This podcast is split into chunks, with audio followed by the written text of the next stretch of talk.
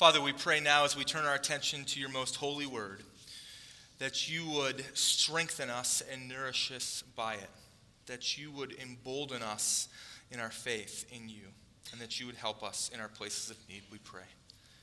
Amen.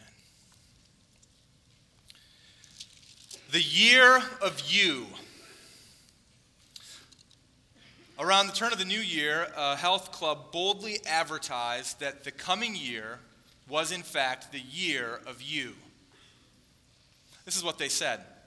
They said, New Year is right around the corner, and you're either going to own the year or the year is going to own you. It's 100% your choice, it's in your hands. That's the first thing.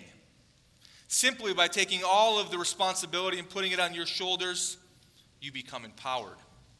Next, you take that feeling of empowerment, of invincibility, the feeling that you can run through a wall, and you take action. You take action like you've never taken action before. You become prolific. You become consistent. You let no obstacle stand in your way, no matter what. No more pity parties. No more whining about anything. You are in control. You are in control.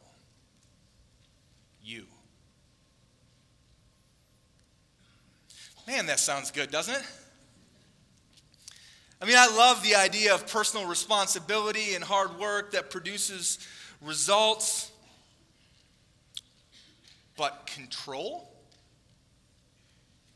I wish I could be in control. I know some of you feel the same way. I know that some of you are control freaks up in here today, that you wish that the circumstances of your life could be dictated by your desires or by your words or by your actions, but you know what it's like. You know that the tighter you seem to squeeze trying to gain control, the more that slips through your fingers. No matter how hard you try. When you pause to think about it, you realize that there aren't really that many things that we are in control of. If you don't believe me, just ask your five year old to go brush their teeth. Or send your kids off to college and realize how much control you really have over them then.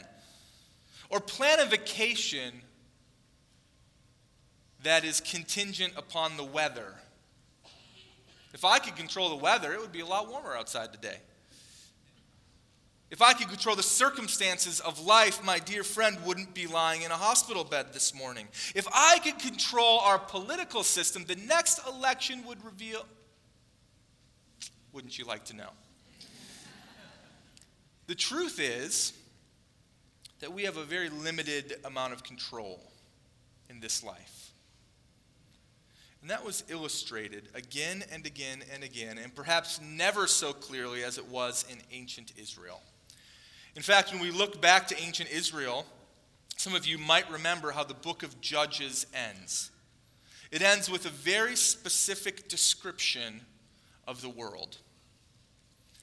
Everyone did what was right in his own eyes. And in those days, there was no king in Israel. Anarchy reigned. And anyone looking at God's people, Israel, would not recognize them as God's people. Individuals sought control, and as more and more individuals sought control, the more and more the anarchy began to reign. No king was there, no rule was established, no semblance of godliness among the masses, only periodic bursts through individuals. And from the outside looking in, if someone were to look at the nation of Israel, they would probably start to wonder if God Himself was even in control. And then we read in 1 Samuel about a woman named Hannah. Hannah wasn't in control of her circumstances either. She couldn't control the situation she was in, she was infertile. But what we see through Hannah and what we see through the story of 1 Samuel is a remarkable thing. We see a world that seems to be spinning out of control and an individual life that seems to be spinning out of control, but yet we see a God who is indeed still very much in control. And so I want to ask you to open a Bible with me if you've yet to do so to 1 Samuel chapter 1. Today, we're going to read 1 Samuel chapter 1 in the beginning of chapter 2. And what we see is at the beginning of this story of the establishment of God's kingdom, it starts with a couple of very nondescript, humble people. And it leads to a much greater reality for us. And so, look with me as we read 1 Samuel, starting chapter 1, verse 1. This is what it says. It says, There was a certain man of Ramathaim Zophim of the hill country of Ephraim, whose name was Elkanah, the son of Jeroham, the son of Elihu, the son of Tohu, the son of Zuph, an Ephrathite. He had two wives. The name of one was Hannah, and the name of the other Peninnah. And Peninnah had children, but Hannah had no children. Now, this man used to go up year by year from his city to worship and to sacrifice to the Lord of hosts at Shiloh, where the two sons of Eli, Hophni and Phinehas, were the priests of the Lord. On the day when Elkanah sacrificed, he would give portions to Peninnah, his wife, and all of her, and all of her sons and daughters. But to Hannah he gave a double portion, because he loved her, though the Lord had closed her womb. And her rival used to provoke her grievously to irritate her because the Lord had closed her womb. And so it went on year by year. As often as she went up to the house of the Lord, she used to provoke her. Therefore, Hannah wept and would not eat. And Elkanah, her husband, said to her, Hannah, why do you weep? And why do you not eat? And why is your heart sad? Am I not more to you than ten sons? After they had eaten and drunk in Shiloh, Hannah rose. Now Eli the priest was sitting on the seat beside the doorpost of the temple to the Lord. She was deeply distressed and prayed to the Lord and wept bitterly. And she vowed a vow to the Lord and said, Lord of hosts, if you will indeed look on the affliction of your servant and remember me and not forget your servant, but will give to your servant a son, then I will give him to the Lord all the days of his life, and no razor shall touch his head. She continued praying before the Lord. Eli observed her mouth. Hannah was speaking in her heart, only her lips moved and her voice was not heard. Therefore, Eli took her to be a drunken woman. And Eli said to her, How long will you go on being drunk? Put your wine away from you. But Hannah answered, no, my Lord. I am a woman troubled in spirit. I have drunk neither wine nor strong drink, but I have been pouring out my soul before the Lord. Do not regard your servant as a worthless woman, for all along I have been speaking out of my great anxiety and vexation. And Eli answered, Go in peace, and the God of Israel grant your petition that you have made to him. And she said, Let your servant find favor in your eyes. And then the woman went on her way and ate, and her face was no longer sad. They rose early in the morning and worshiped before the Lord, and then they went back to their house in Ramah. And Elkanah knew Hannah, his wife, and the Lord remembered her. And in due time, Hannah conceived and bore a son. And she called his name Samuel, for she said, I have asked for him from the Lord. The man Elkanah and all of his house went up to offer to the Lord the yearly sacrifice and to pay his vow. But Hannah did not go up, for she said to her husband, As soon as the child is weaned, I will bring him up, so that he may appear in the presence of the Lord and dwell there forever. Elkanah, her husband, said to her, Do what seems best to you. Wait until you have weaned him. Only may the Lord establish his word. So the woman remained and nursed her son until she weaned him. And when she had weaned him, she took him up with her, along with a three year old bull and an ephah of flour and a skin of wine, and she brought him to the house of the Lord at Shiloh. And the child was young. Then they slaughtered the bull, and they brought the child to Eli. And she said, O my Lord, as you live, my Lord, I am a woman who was standing here in your presence praying to the Lord. For this child I prayed, and the Lord has granted me my petition that I made to him. Therefore, I have lent him to the Lord. As long as he lives, he is lent to the Lord. And he worshiped the Lord there. Let's pause for a moment, and we'll come back to the prayer in chapter 2 shortly. Elkanah was a quiet and God fearing man from a nondescript background.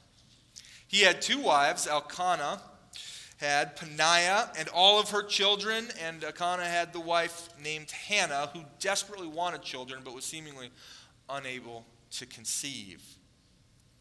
And the story of this whole expansion of the kingdom of Israel starts with these humble people from a nondescript place in the middle of very deep distress, the pain and struggling of her soul.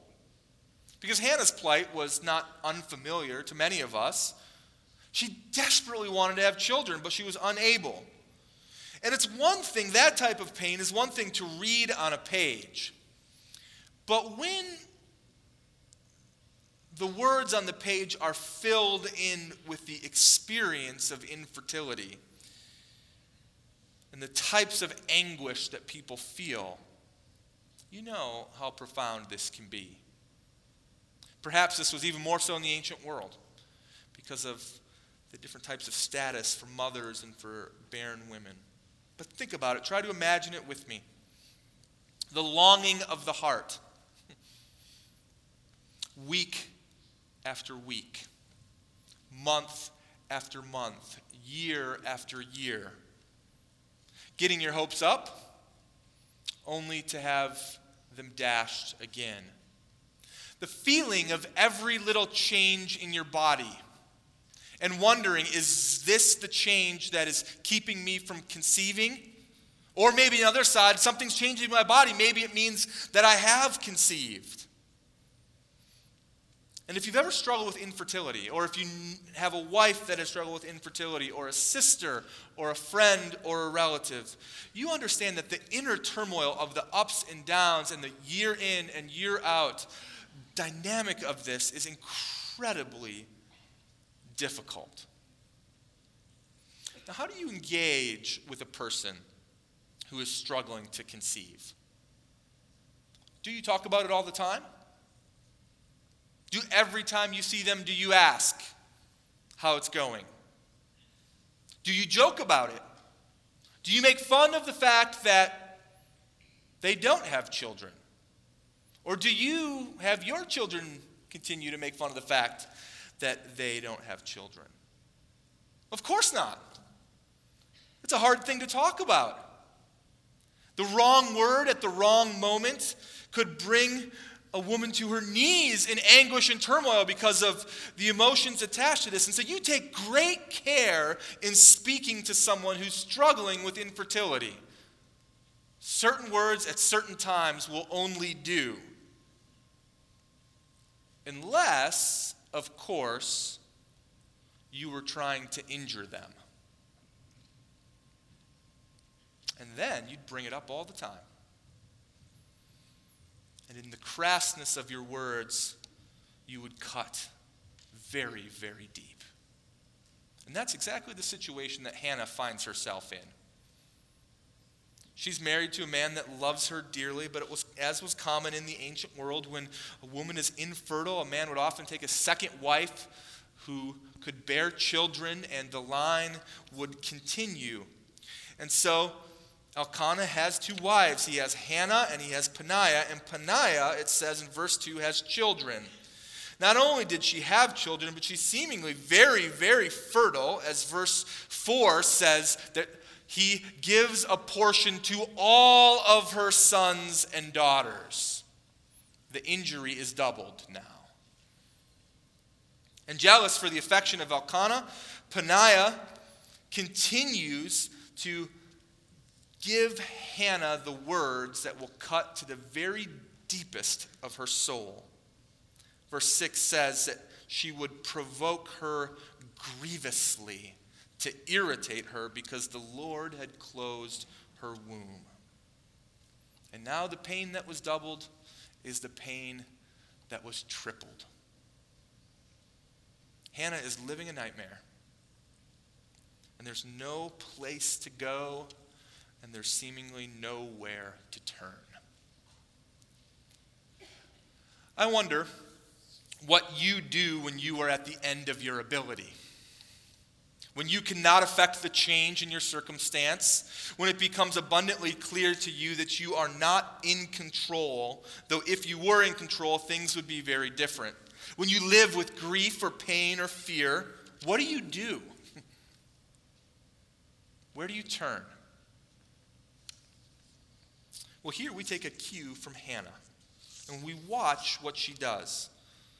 Look at it with me in verses 7 to 10. It describes how, in the midst of her grief and anguish, she turns to the Lord. And we see in verses 7 to 10 the description of how every year they would go up to the house of the Lord and they would offer sacrifices. And every year that they would go, that Peninnah would injure her all the more, year after year after year. And in the midst of this deep anguish, she turns to the Lord in prayer. And you get the sense, as it's described here in the text, that this is not just some sort of obligatory prayer that she's offering. It says, in verse 10, that she was deeply distressed and she prayed to the Lord and wept bitterly. Verse 15. She's speaking to Eli, the priest, who insensitively levels this charge of her drunkenness. And she says, I've been pouring out my soul before the Lord. I've been speaking out of great anxiety and vexation. Hannah was in a dark, dark place. And her prayers, you get the sense, were raw and sincere and deep. When she experienced her greatest hurt, she went to the only person that she knew could fix it God. And she poured out her soul and her heart and her emotions and her desires to Him. She had no particular standing or merit. She was a small nobody woman from a small nobody town having a problem that all kinds of women had. But we learn something from her example. And it causes us to think how do we handle similar situations? When we're in the dark hours, as we all are at one time or another, what do we do? Do we sulk? in pity? Do we lash out in anger? Some of us get very short tempered when we are distressed, don't we? Do we self medicate? There's all kinds of ways to self medicate to distract yourself from the distress or the pain or the fear or the anguish. Do you eat more or do you drink more? Or maybe you have shopping therapy. Do you bury yourselves in your work? Do we sink into an online virtual world where we can control the outcomes rather than living in the real world where we can't? Where do we turn? What do we do when we're in our moment of distress? I wonder which one describes your default position. Hannah goes right to the top. And she does so not only in her action through prayer, but there's a recognition that motivates this action. It's a perspective on life that Hannah has that there is someone in charge of her circumstances, that God Himself is in charge of the good and the bad, that her womb being closed by the Lord is indeed by the Lord and He is the same God who has the ability and capability to open it again. And so we look at this short prayer that she prays in verse 11, and we see how this is expressed. She vowed a vow, and she said, Lord of hosts, if you will indeed look on the affliction of your servant and remember me, and not forget your servant, but will give to your servant a son and I will give him to the Lord all the days of his life, and no razor shall touch his head. For Hannah to come in the midst of her distress and to address God as the Lord of hosts a title that carries great significance and weight to it. It's for her to recognize that God is indeed in charge of everything. To say that he's the Lord of hosts is to say that he's the Lord over cosmic powers, that he's the sovereign over all things. The Lord of hosts is the great God of the universe with armies and armies of angels at his command. And for her to come to the omnipotent Lord of all things, and for her to trust that a lowly woman from the hill country can do that, is for her to trust that a lowly woman from the hill country matters to him. Friends, that is the logic of faith. Some of us might say, if God is in control and sovereign, but He's allowed these terrible things in my life to happen, then I don't want anything to do with Him. He's mean, or He's not loving, or He doesn't care. That's not faith. Others of us would say, if God is really and truly good and loving, but all of these things are happening to me that I don't like, that cause great turmoil and despair, then clearly he can't be in control. But that's not faith. The logic of faith that Hannah exhibits is to trust that God is both sovereign and good to us, even in the midst of our distress. That's Hannah's perspective on life. She calls him the Lord of hosts, and then recognizing that through her pleading and that her circumstances are well within his control. And he gets to choose how it works its way out. She can't escape from God, and she can't escape from the terrible circumstances. And so there's nowhere else to turn but to faith in the one who is both in control and is good. I wonder if your outlook on life is like that. That's the logic of faith. It's not always easy. It's especially not easy in the dark and even darker hours. But the example of Hannah is to let those dark circumstances drive you even deeper into dependence on God. And there's a reason why. Because He cares. It's interesting that this book, this big grand story of God, starts out with the most simple truth God cares. He cares. He's sovereign and He's good.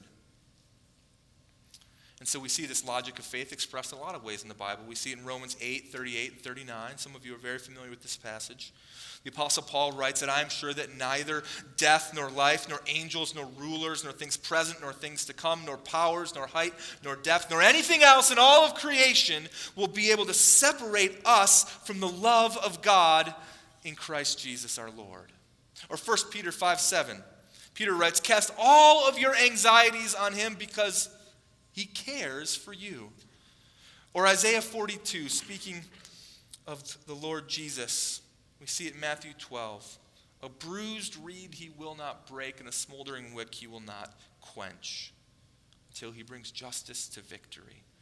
And so throughout the Bible, you see this dynamic where it seems like when our human ability comes to its end, where it ceases, right then God's direct action becomes apparent. God is working all the time underneath the scenes, around the scenes, in ways that we can't describe, but his action becomes very apparent to us when our human ability ceases. And dependence on him is expressed in prayer. And he chooses to act out of that dependence. And so, in this sense, prayerlessness is faithlessness in some ways. And prayerfulness is faithfulness as you trust Him. Mary Crowley once wrote that every evening I turn worries over to God. He's going to be up all night anyway. or Hudson Taylor, missionary to China, gave this excellent advice about dealing with the dark hours of your life. He said, Let's give up our work, our plans, ourselves, our lives, our loved ones, our influence, our all, right into God's hand. And then, when we have given all over to Him, there will be nothing left for us to be troubled about. And so we see that God cares. That God cares and He provides for His people. It is so simple in its expression, and yet when you are in the middle of it, it feels like the farthest possible thing from you. He cares, and He provides for His people. And Hannah is given a son. Now, I don't think that we're meant to take away from this that God always answers the prayers the way that we want to if we depend upon Him in faith. In fact, we know that doesn't happen. We know that there have been plenty of people who have remained infertile, even though they've prayed desperately. Nor do I think that we should necessarily make vows to God if we have no intention of keeping them as a sort of quid pro quo of God answering our prayers. But what we're meant to see here in this very beginning of this grand story is that God cares. That's it. God cares and he provides for his people. He cares for Hannah and he cares for the people of Israel who are in the midst of their great chaos. And so, friends, ask him. Ask him. Plead with him. God loves to hear the prayers of his people in need. And verse 27 gives us this great picture of the ask. You see that the word, the name Samuel, sounds a lot like the Hebrew word for to ask. And in fact, Hannah articulates as much in verse 20. She's called him Samuel because I have asked for him from the Lord. And then she comes, the baby's born. She has him for probably two or three or four years before she dedicates him back, but she makes good on her vow. She has him trained in the temple under Eli. And as she is handing this child, who she's been waiting for and now finally has, and would be probably the hardest thing to give back to the Lord, she gives this incredible, incredible expression of her asking that we lose a little bit of the gloss in English. So let me give you a little Hebrew gloss for it. This is what she says. Look at verse 27. She says, For this child I prayed, and Yahweh gave me my asking, which I asked from him. And I have also given back what was asked to Yahweh. All the days he lives, he is the one that is asked for Yahweh. When the times are dark, ask God to help because he cares. And he provides for his people. Remember the setting. The times are not just dark for Hannah. They're also dark for the entire nation of Israel. Everybody what was, was doing what was right in their own eyes. Anarchy was reigning. And through Hannah, God will express his care to them. He raises up a leader a leader who will then raise up a king, who will then establish some sort of ongoing and even eternal kingdom down the road. And that leader's name is young Samuel. Hannah's vow is kept. Samuel becomes a Nazarite and he's trained by the priest Eli. And so the story concludes, or this first part of the story concludes, with a prayer. with Hannah's prayer the prayer of a barren woman made a mother, of a faithful nobody given blessings from the Lord, of hosts himself. And she reflects the nature and the character of God in providing for her as God delivers her from the darkness, and so too promises to deliver his people from the darkness. So look with me at chapter 2. We'll read the prayer just in three different parts. It can be easily divided into verses 1 to 3, Hannah's particular situation, verses 4 to 8, how God works more broadly in the world, and verses 9 and 10. And Hannah prayed and said, My heart exalts in the Lord. My horn is exalted in the Lord. My mouth derides my enemies because I rejoice in your salvation. There is none holy like the Lord, for there is no one besides you. There is no rock like our God.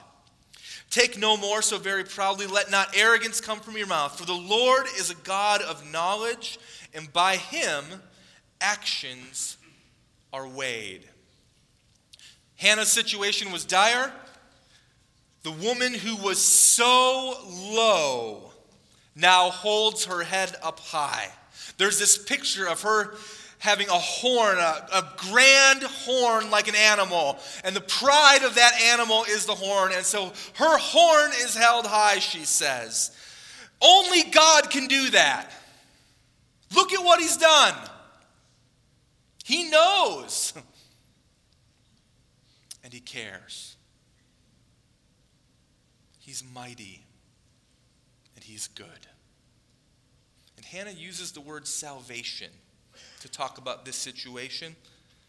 And in some ways, this is a type of micro salvation for Hannah. It's taking her out of her place of darkness and giving her hope and a future. And so she says, Nothing compares to God. And from there, she moves out from her situation and she looks more broadly at how God works in the world. And she says in verse 4 that the bows of the mighty are broken, but the feeble bind on strength. Those who were full have hired themselves out for bread, but those who were hungry have ceased to hunger. The barren has borne seven, but she who has many children is forlorn. The Lord kills and brings to life. He brings down to Sheol and he raises up. The Lord makes poor and makes rich. He brings low and he exalts. He raises up the poor from the dust and he lifts the needy from the ash heap to make them sit with the princes and inherit a seat of honor. For the pillars of the earth are the Lord's, and on them he has set the world. Hannah makes clear that God's priorities and his power are not what the world would expect them to be. Which means that the power structures of the world are not the accurate reflection of ultimate reality. Think about that for a minute. that the power structures of the world are not the accurate reflection of ultimate reality. The world expects the rich and the powerful to have favor and blessing and lasting influence, but God honors the humble, not those who are arrogant. And his work is evident when we realize that we cannot accomplish victory of our own accord. God controls wealth, he controls resources, he gives standing to people, he closes wombs and he opens them. He sends some children off to war and not others. He blesses certain families during certain seasons and he allows difficulty during certain families during certain seasons. Human power and weakness completely different when you believe in God. And if you feel like a nobody, like you don't matter, like you have a great need but no supply, then depend upon Him and take heart in the words of verse 8. He raises up the poor from the dust. He lifts the needy from the ash heap to make them sit with princes and to inherit a seat of honor. How could God do that? Well, he can do it because the pillars of the earth are his, and on them he has set the entire world. So it makes sense that a God like that, with that level of power and influence and authority and control, it makes sense then that a God like that would ultimately have his victory and express his blessing to his people, no matter what their circumstances look like right now. And so Hannah concludes there in verse 9 and 10. Look at it with me. She prays, He will guard the feet of His faithful ones. But the wicked shall be cut off in darkness. For not by might shall a man prevail. The adversaries of the Lord shall be broken to pieces. Against them he will thunder in heaven. The Lord will judge the ends of the earth. He will give strength to his king and exalt the horn of his anointed one. The sovereign and powerful God of the universe rules as throughout history. And as he does, it should be no surprise that for any who stand in his way, they will be destroyed. This prayer concludes with this grand finale, this grand recognition, the long view that God's people will be delivered, his enemies will be shattered, and all of the earth will be judged. And how God delivers Hannah, then, when you take a step back and you look at the whole picture and you look at the whole prayer in one, you see this incredible truth. How God delivers Hannah becomes a foretaste of what his victory will be like when his kingdom comes in its fullness. And so don't miss it. Don't miss it. How God delivers you when you are in your greatest moments of darkness becomes a foretaste of his deliverance to you when his kingdom is established fully.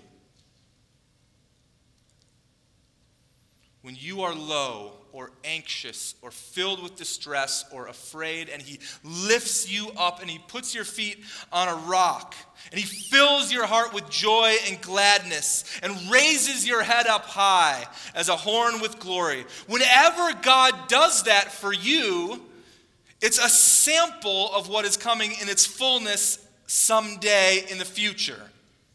Whenever you experience micro salvation, like Hannah did, it's a down payment of the grand salvation that God has for your life.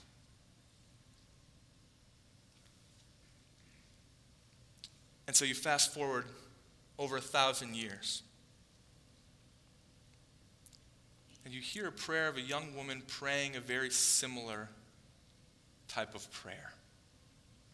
A young woman who's with child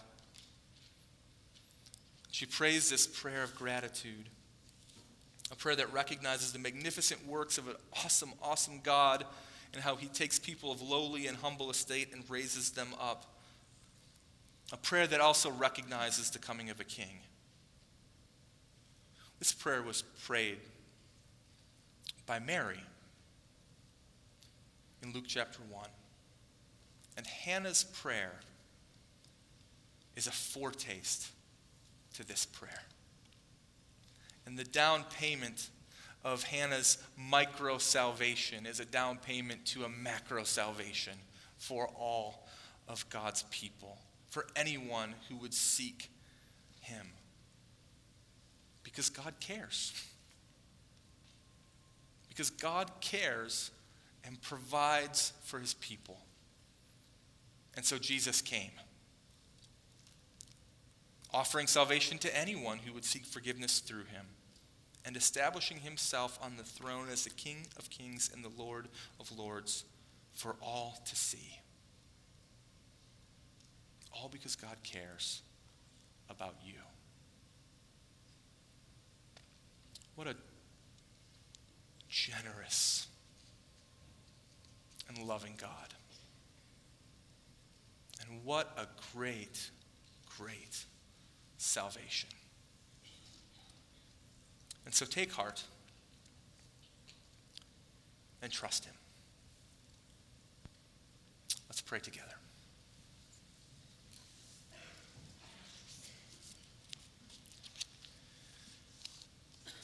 Father, we recognize that it is often very difficult for us to feel like you care when we are in the midst of the darkest hours. Increase our faith, we pray, that we may trust your goodness and trust your power. Increase our faith, we pray, that we may seek you and find you in those moments. Draw near to those here, even today, who might be in the dark hour. Help them to ask. And we pray that you would be gracious and generous to them. And for the rest of us, God, we know that our dark hours will most certainly come. Prepare our hearts and our minds now that we too may seek you and find you in that moment. Thank you for loving us. Thank you for raising up a king. Thank you for saving us. In the name of that King Jesus, we pray. Amen.